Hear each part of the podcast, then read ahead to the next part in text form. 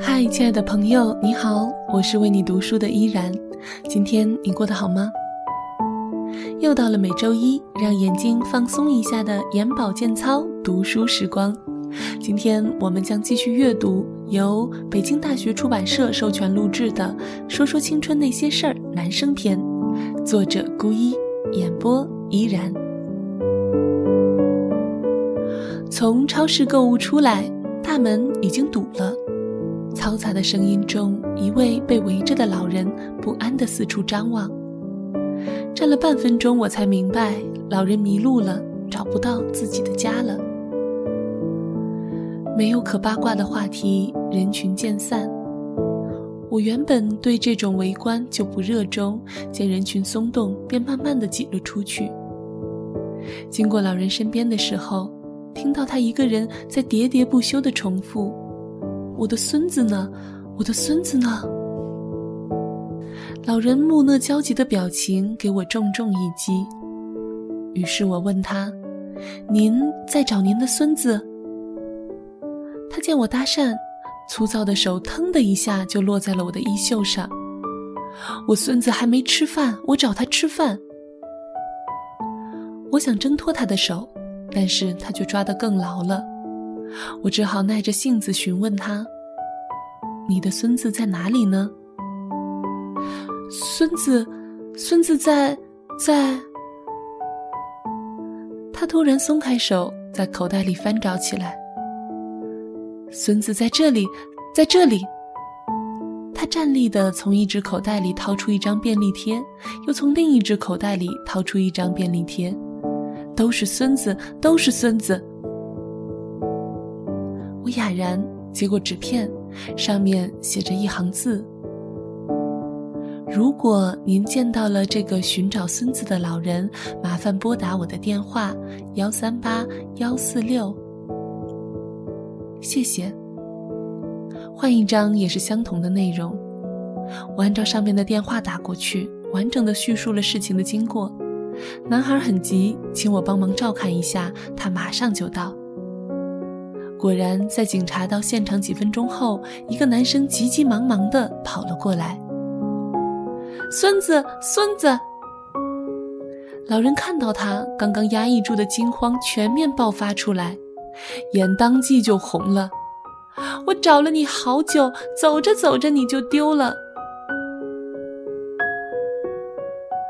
好了好了，爷爷不哭，爷爷不哭，这不是找到我了吗？男孩掏出纸巾，耐心地安抚了好一会儿，才扶着老人打车离开了。真是个有孝心的孩子。我回到家说起这件事儿，老公嘀咕：“这种不应该留儿子和儿媳妇的电话吗？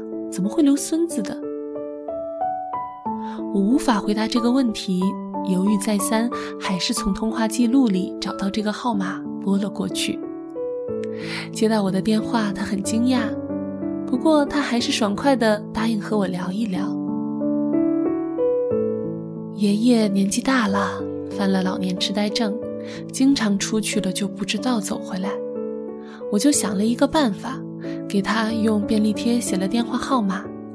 便利贴带着粘性，不那么容易从口袋里划走。其实啊，一开始我留的也不是我的电话，是他儿子的。但是他儿子，嗯，他想了很大一会儿，还是没想到一个体面的词，所以直接跳了过去。有时候听不到，有时候假装听不到，有时候听到了也不去。我觉得这也不是事儿，留着他的电话号码也不顶事儿呀。后来我就把那个电话号码改成了我自己的了。你的意思是，他不是你的爷爷，你也不是他的孙子。其实是不是孙子不重要。他不好意思的笑了一下。我倒从没考虑过这个问题。他是我的邻居，是看着我长大的。我比他孙子小了两岁。小时候我们常在一起玩，我也从他那里吃到过很多好吃的东西。他那时候很疼我。差不多把我当成他的另一个孙子了。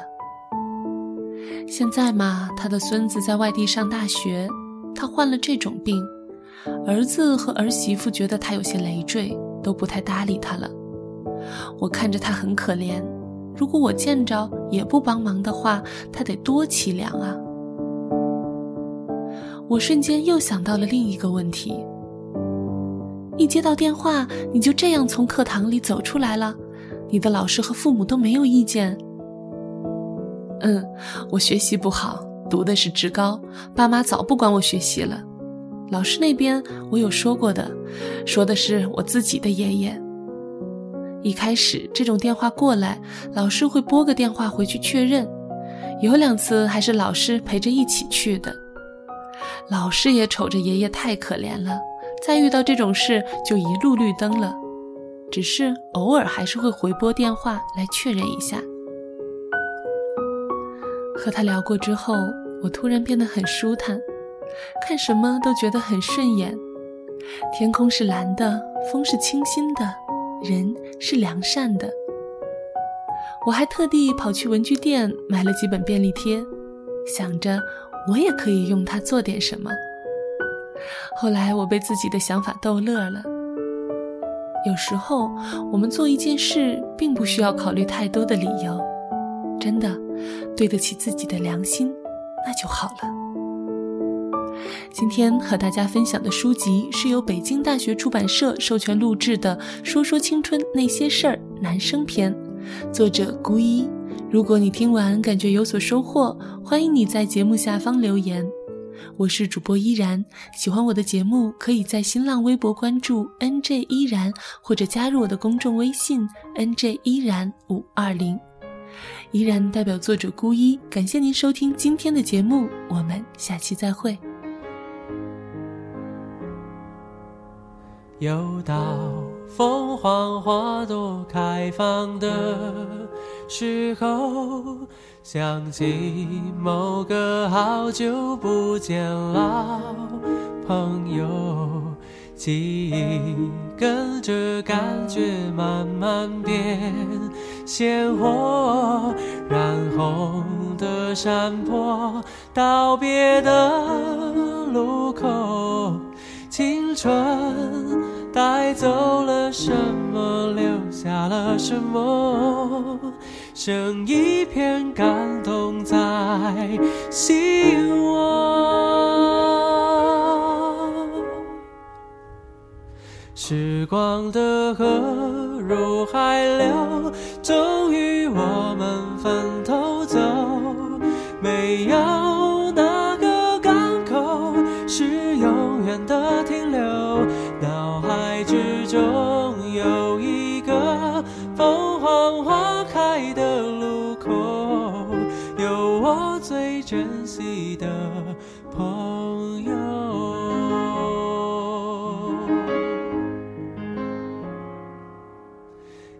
许值得纪念的事情不多，至少还有这段回忆够深刻。是否远方的你有同样感受？成长的坎坷，分享的片刻，起你写下的歌，仿佛又回到那时候。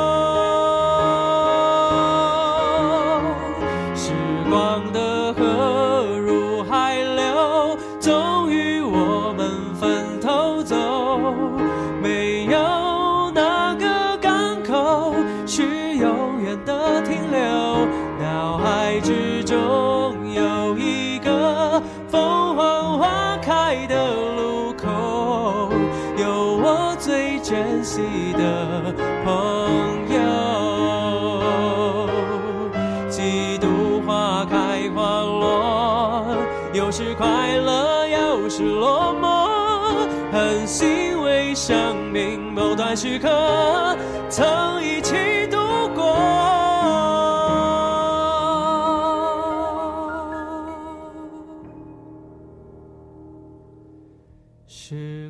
的河入海流，终于我们分头走。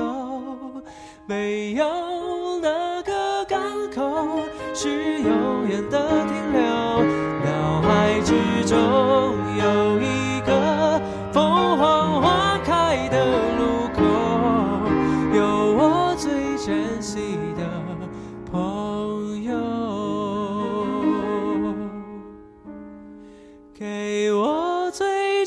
see.